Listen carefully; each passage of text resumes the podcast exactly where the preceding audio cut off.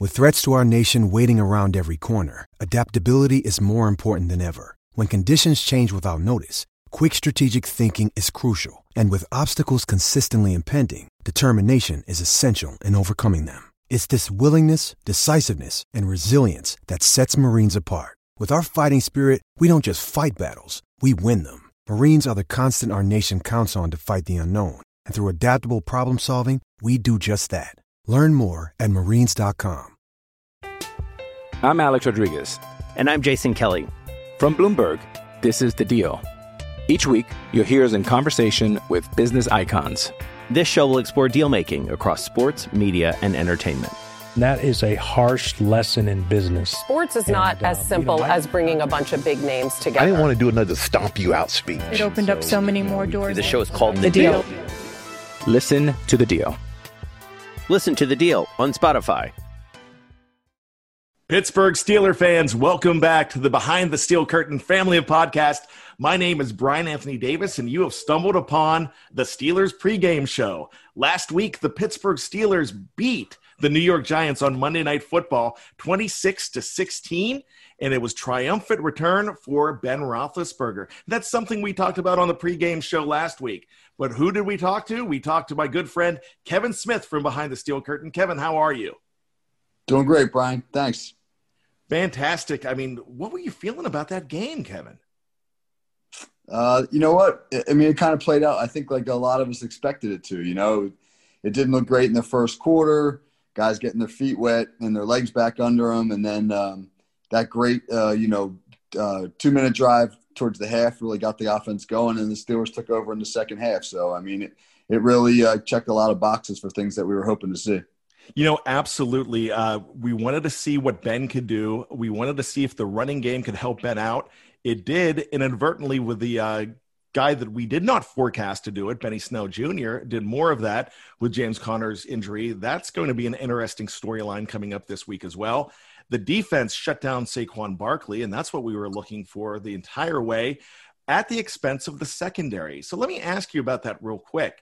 Mike Tomlin said that they put the Steelers secondary out on an island and uh, and caused that for, for them. So basically, should we be worried about that secondary, or is it just an aberration because of selling all out to stop Saquon Barkley?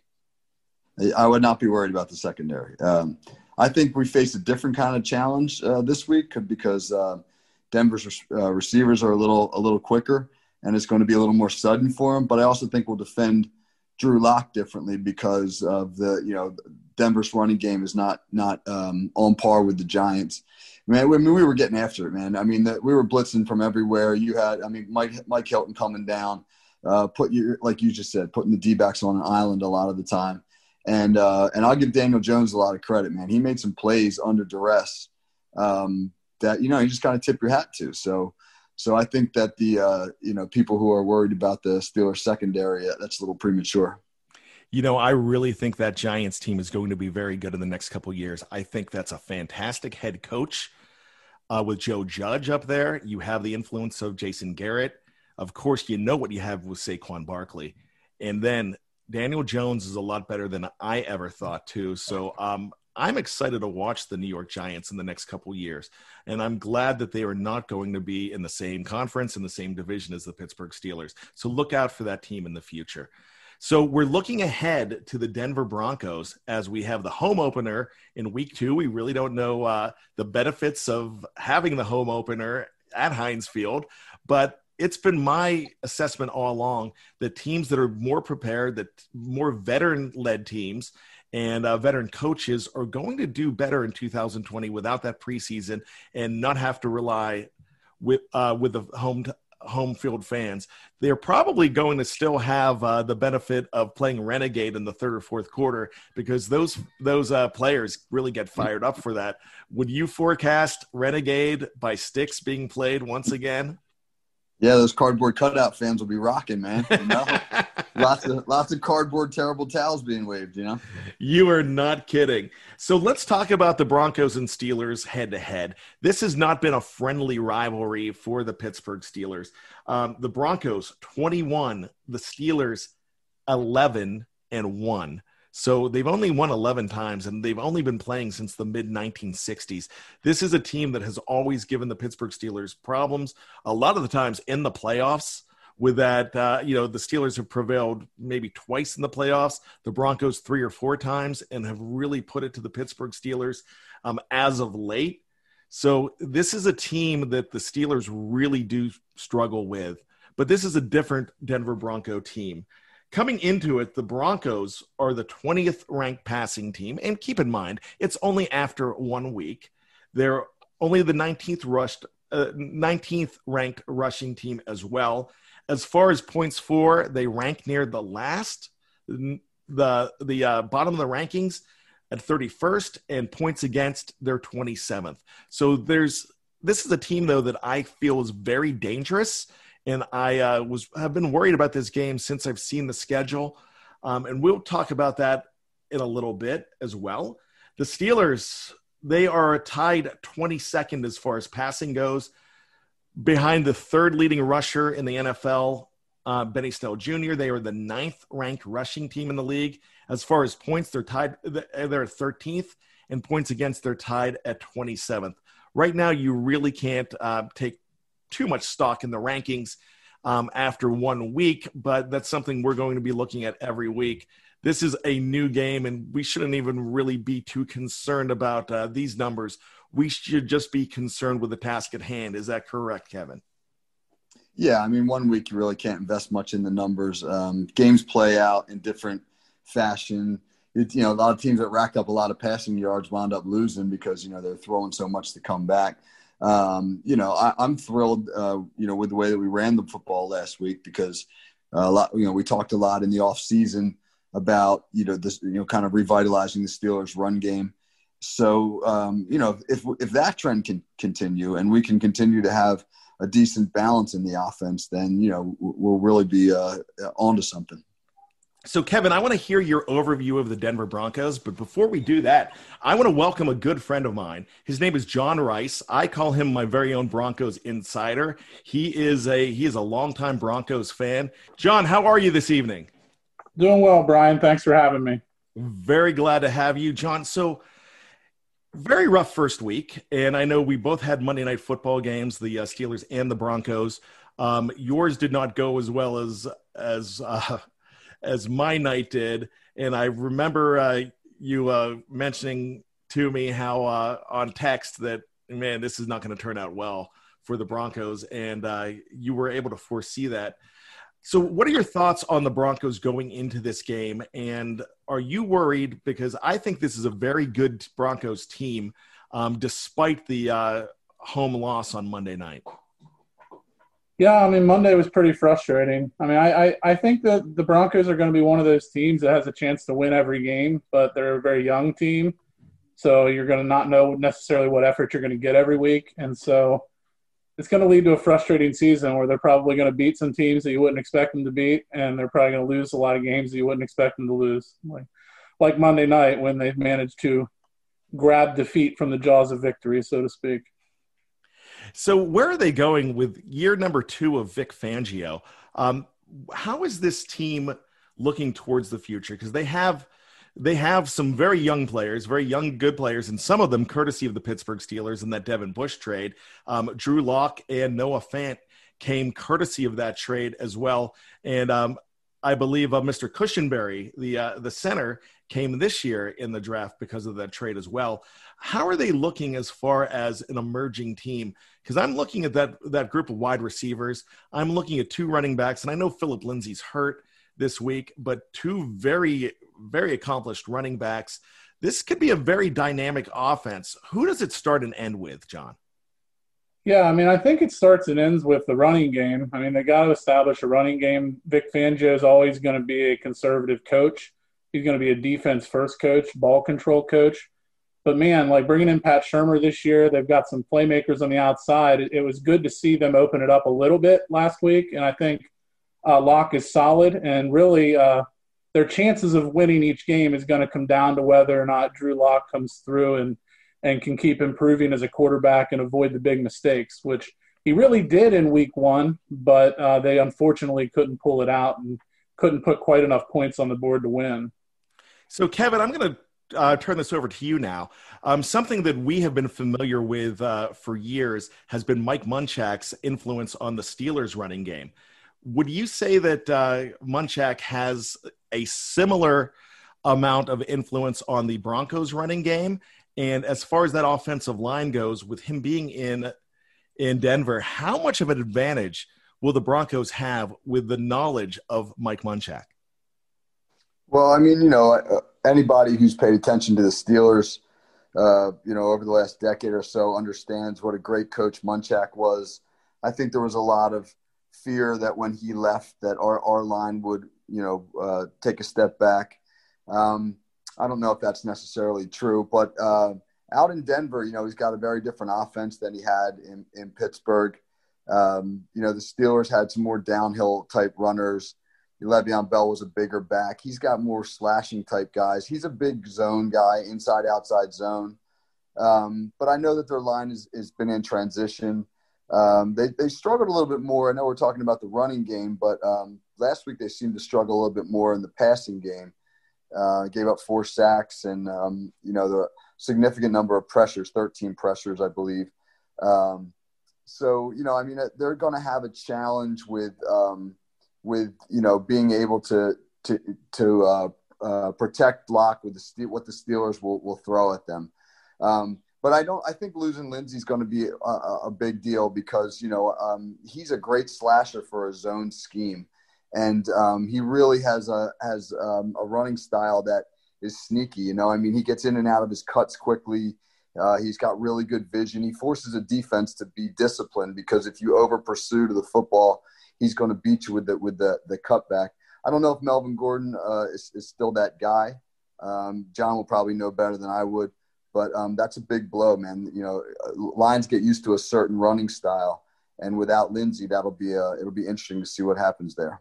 So let's talk about that running game, John. Uh, with Melvin Gordon there and Phillip Lindsey, it seems like there's a uh, a fifty percent division of labor there. Is and it's been like that for the Broncos with uh, Royce Freeman in the last couple of years, and it seems like uh, they thrive more with a running back by committee. Is that something that with a change of pace, or who do you really feel is the lead dog there for the Denver Broncos? No, I think it's it's when everybody's healthy, I think it's definitely a true committee. Um, I mean, you do have two different styles, as Kevin was alluding to. I mean, Lindsey's a lot shiftier, a lot smaller, falls in behind those linemen and makes it hard for the defense to even see him. But I was actually really impressed with how Gordon ran the ball on uh, Monday night. Uh, I, I wasn't a big fan of the signing in the offseason when they signed Gordon. I'm, I'm not really a big proponent of spending that much money on a running back. But um, he really did run the ball with purpose in the first week, and he was he was making some solid cuts and getting up into the secondary a few times whenever they were able to get him some space. And uh, I, I do think that it's going to really hurt to lose that one two punch. And um, but, you know, it's, I'd rather have Lindsey be out now uh, than, say, last year when we didn't even have that Melvin Gordon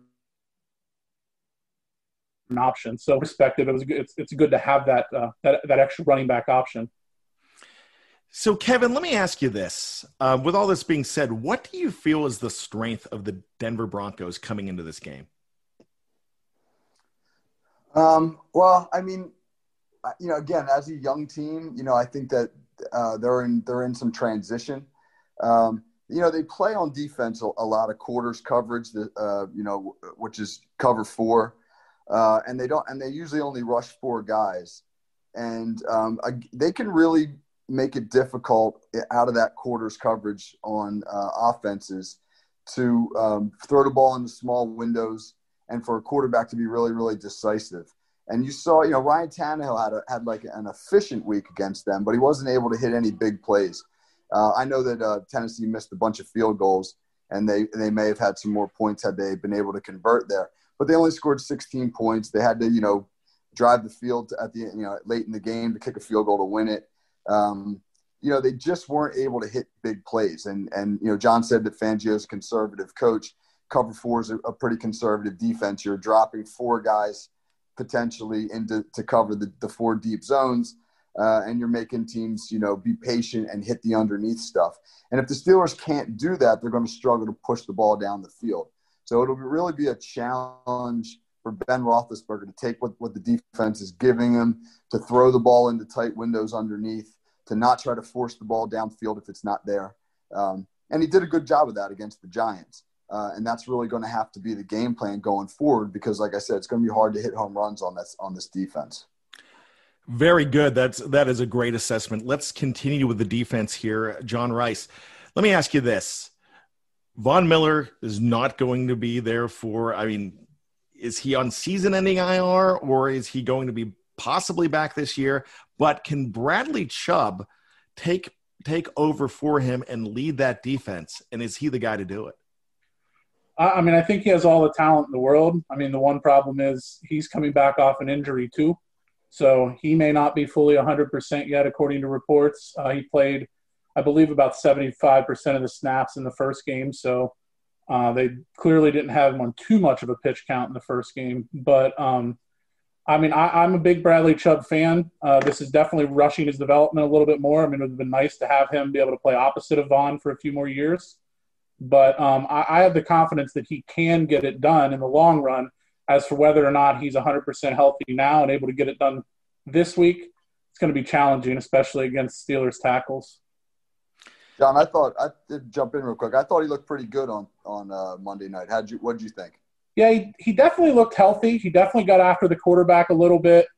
Um, you know, Tennessee didn't really have any uh, long dropbacks. They didn't really run into downfield patterns a whole lot in that game. It was a lot of short passing game with their tight ends and the uh, slant patterns to Corey Davis, who had seven catches, despite you know everybody having him on their fantasy team how many times and never coming through.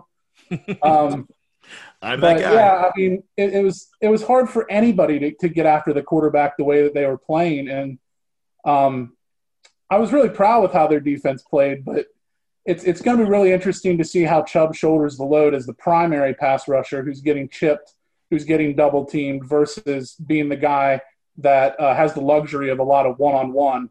So um, that's going to be interesting to see. And and it's really going to come down, too, to how the, the rest of the team plays, Malik Reed and Adeochu um, to fill in for Von Miller. So they're going to have to do enough to make teams so they can't double and triple team Chubb every time they drop back. One last question before we go to our break. And this is this could be for uh, – either one of you, um, Kevin and John. So my question here is Stephen Gostkowski missed three field goals for the Tennessee Titans. Now, was this game, that's a nine, that's nine points there. And the Titans won by three. So was this game actually closer than uh, we think, or did Tennessee have more opportunities? And uh, did they beat Denver a little more than they did on the scoreboard? I mean, I can go first. Uh, yeah, I mean, you could look at it that way, and we caught the break of, of three missed field goals, but um, one of the Tennessee touchdowns came on a, a twenty-five-yard field when Melvin Gordon had a fumble, which is like, welcome to Denver, Melvin Gordon, thank you. um, and then we also, the Broncos had a first, their first and goal inside the Titans five, including three plays from the one, and didn't score. So from that perspective, the Broncos get a touchdown on that drive. You could be looking at it the other way and saying, you know, Denver probably could have had vastly more points also. Not to mention that we had two key drops on drives uh, by uh, our promising, I'll say, rookie wide receiver, Jerry Jeudy, who ended two drives that uh, would have probably gone across midfield and resulted in points also. So um, it's tough to say whether the game should have been more of a runaway towards Tennessee. Uh, I tend to look at it that both teams had opportunities that they missed. And that's uh, that's the perils of not having a preseason. Kevin, your thoughts? I mean, where I thought that the game was pretty even was up front. You know, um, you, Tennessee's a big physical team. You know, we saw them go to the A F C Championship game last year. We saw them go up to Foxborough and uh, just pound the Patriots in the playoffs, you know, physically in the trenches. And I, and I didn't really think that they did that with Denver. I thought that Denver, um, you know, was just as physical as they were, and and um, that that Tennessee did not have a distinct advantage up front. So you know that bodes well for for uh, for Denver, despite the fact that they're you know they've kind of remade a lot of their uh, personnel on the fly. So you know it's going to be it won't be a physical mismatch by any stretch on Sunday. Well, very good. Now, we are going to take a short break, and we're going to be back right after this on the Steelers pregame, talking about the keys to victory for both teams. So stick with us, and we'll talk to you in a moment. Hey, it's Kaylee Cuoco for Priceline. Ready to go to your happy place for a happy price? Well, why didn't you say so? Just download the Priceline app right now and save up to sixty percent on hotels. So whether it's Cousin Kevin's Kazoo Concert in Kansas City, go Kevin, or Becky's Bachelorette Bash in Bermuda, you never have to miss a trip ever again. So download the Priceline app today. Your savings are waiting. Go to your happy place for a happy price. Go to your happy price, Priceline. I'm Alex Rodriguez. And I'm Jason Kelly. From Bloomberg, this is The Deal. Each week, you'll hear us in conversation with business icons. This show will explore deal-making across sports, media, and entertainment. That is a harsh lesson in business. Sports is and, not as uh, simple you know, I, as bringing a bunch of big names together. I didn't want to do another stomp you out speech. It opened so, up so many more doors. The show is called The, the deal. deal. Listen to The Deal. Listen to The Deal on Spotify. Welcome back to the Steelers pregame show. My name is Brian Anthony Davis. Alongside with me, as always, is Kevin Smith from Behind the Steel Curtain. And our guest for the day is John Rice, our Broncos insider and super fan for the Denver Broncos. So thank you, fellows, for being here. Here's the number one question that I have here. What do both teams need to do to win this game? I'm going to start with you, John. What do the Broncos need to do coming into Heinz Field on Sunday to escape with a victory? Well, I mean, with a young quarterback, I know it's cliche for any team to talk about turnover margin, but with a young quarterback, you always have to mention you got to you got to take care of the football.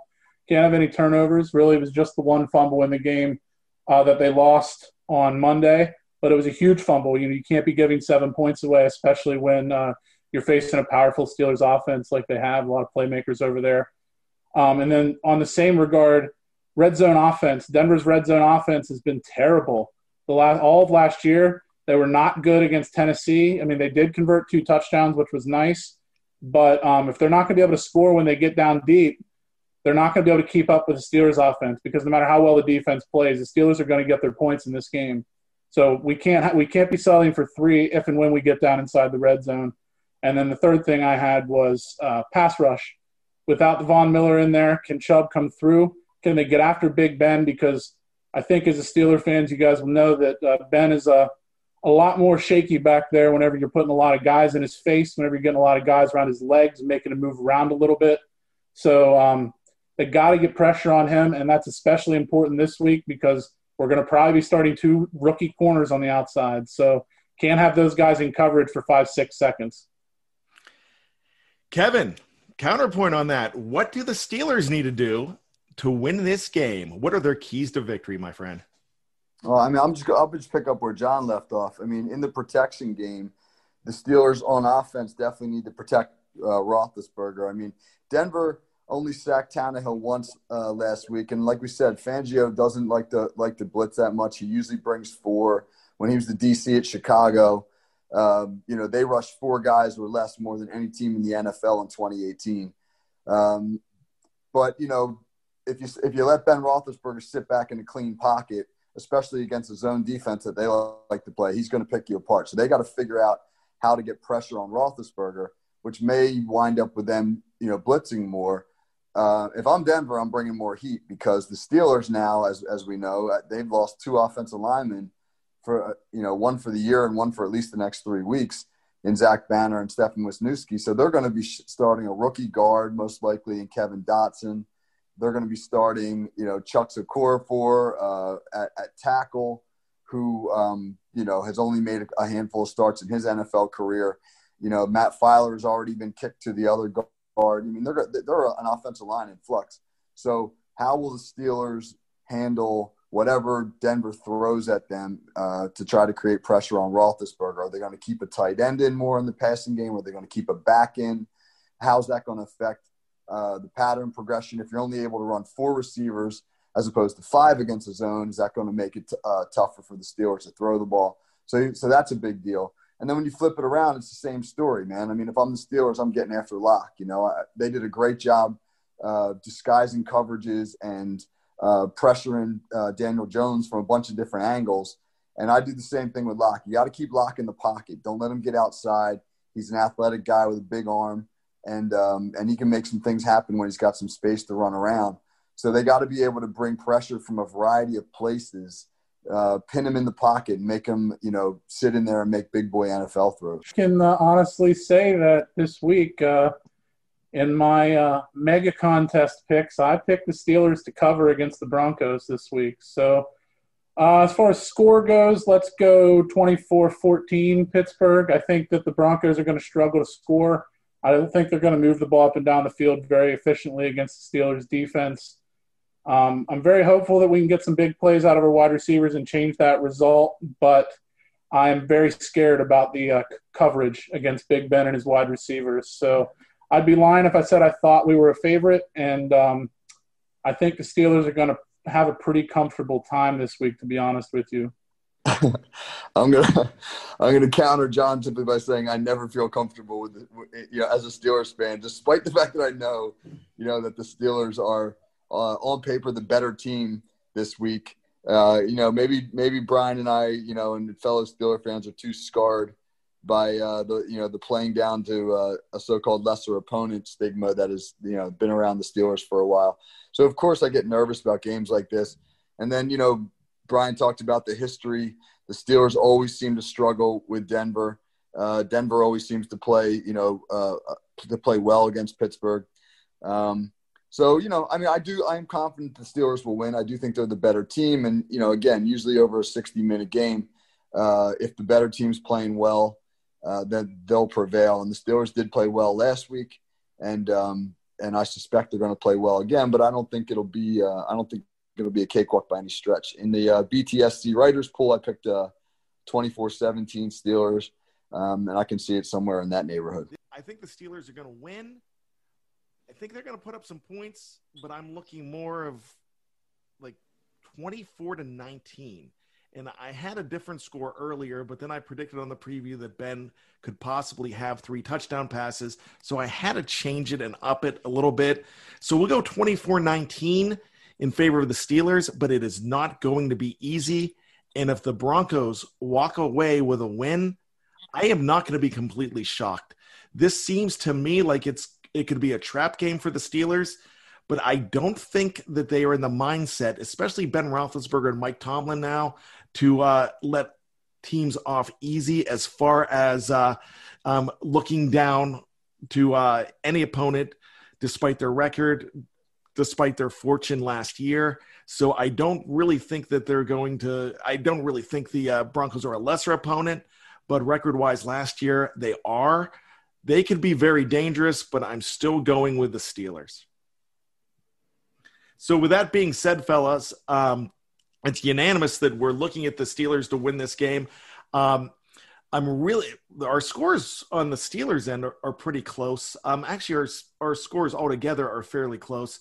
Um, I'm probably uh, the one with the closest uh, margin of victory for the Steelers, but I'm uh, I'm hoping it's it's a uh, – injury-free contest and uh, a very good ball game. So uh, best wishes to both teams. Uh, John, I hope you have a, a great time watching the Steelers and the Broncos this weekend. I'm hoping that I could needle you finally about a Steelers victory because I don't get a chance to do that very often. Yeah, well, good luck. Um, you know, I'm just hoping that we can put to use those two extra timeouts Vic packed, that packed away in his fanny pack for this week at the end of the game last week. So hopefully we can put those to our advantage. We get those extra two timeouts. And, uh, man, that's the, that's the other thing. If it is a close game, how can I feel confident as a Broncos fan seeing how we bungled the time management at the end of every game in the past two years, it seems. So I hope I hope we're all wrong. I hope the Broncos can find a way to put up some points and get some turnovers. But, man, it's a shaky thing. Well, John, uh, John, hang around uh, behind the steel curtain for a little bit uh, if you want to talk about time management, because the, the Steeler fans are convinced that Mike Tomlin is the worst time manager of all time. You know, so, well, Vic Vic had to hire his own time management consultant, and that was the problem in Week One. Apparently, they had to let him go due to some some sort of complications. So, he didn't have his time management consultant in his ear, and uh, it cost us dearly. We would have had a chance to come back and score at the end, but Vic had to let his time management consultant go, so we're we're missing him dearly. Hopefully they were able to bring him back this week. I didn't read anything about that. Did he really have a time management consultant? He absolutely did. Towards the second half of last year, they brought him in a time management consultant who was talking in his headphones at the end of games. Oh, my God. That's one of the actual, like, primary responsibilities of a head coach, to manage the time. So – Yeah, well, I mean, it's no secret they brought him in to be a D C, and the only way they could bring him in from Chicago was to give him a head coaching job. So I don't look at him as much of a head coach. I look at him as a D C, and, uh, you know, sometimes that really kills you at the end of games when you have a defensive coordinator being your head coach. Yeah, interesting. Well, gentlemen, this was a fantastic uh, threesome this week. I really appreciate all of your time. Um, it is going to be a really good ball game. So uh, check out all of your Pittsburgh Steeler needs on behind the steel curtain dot com. And uh, as far as S B Nation goes, there's uh, there's plenty of uh, news all the way around. But as far as breaking news, injury reports, and on our podcast platform, we're having shows all the way up to game time. So check them out here. It is not just your one-stop shop for Pittsburgh Steelers. It's your non-stop shop for all your Pittsburgh Steelers news and needs. So thank you, John. We really appreciate your time. And I, I want to say one more thing, Kevin. I, I want to mention this about John. This is how much of a – Pittsburgh, excuse me, how much of a Denver Broncos fan that John is. John, could you share with us the name of your the names of your two daughters? Sure. Yeah, my first daughter was named Bailey after Champ Bailey, and my second daughter is named Peyton after Peyton Manning. So, yeah, we got the, thought, we got the two, two Broncos girls running around the house. I thought you were going to say your second daughter is named Elway, and I was going to say that's just wrong, man. That's wrong. Yeah. I tried to push for Elway as the middle name, but I couldn't get I couldn't get the wife over the hump. Hey, you got that much. I was only allowed to name the dogs Palomalu and Heinz uh, years ago, so uh, that's the only only thing I was going to do. I tried to convince my uh, sister and my wife to my sister to name my nephew Arthur J. Um, and I wanted to name Connor, my son, Arthur J., but I wasn't allowed to. But uh, Connor came along before James Conner, so it was just nice when he came in, but doesn't spell it the right way on, on the back of the jersey. It's spelled differently, but I thought that would have been great. But thanks, fellas, so much. Uh, John, as always, it's great to have you. Uh, Kevin, we appreciate it, and we'll be here next week talking about another Pittsburgh Steelers victory, we hope. And if not, we'll look ahead to the Houston Texans, so check us out right here. But for Kevin Smith and John Rice, my name is Brian Anthony Davis. Thank you so much for joining us. Have a great game day, my friends. We'll see you soon.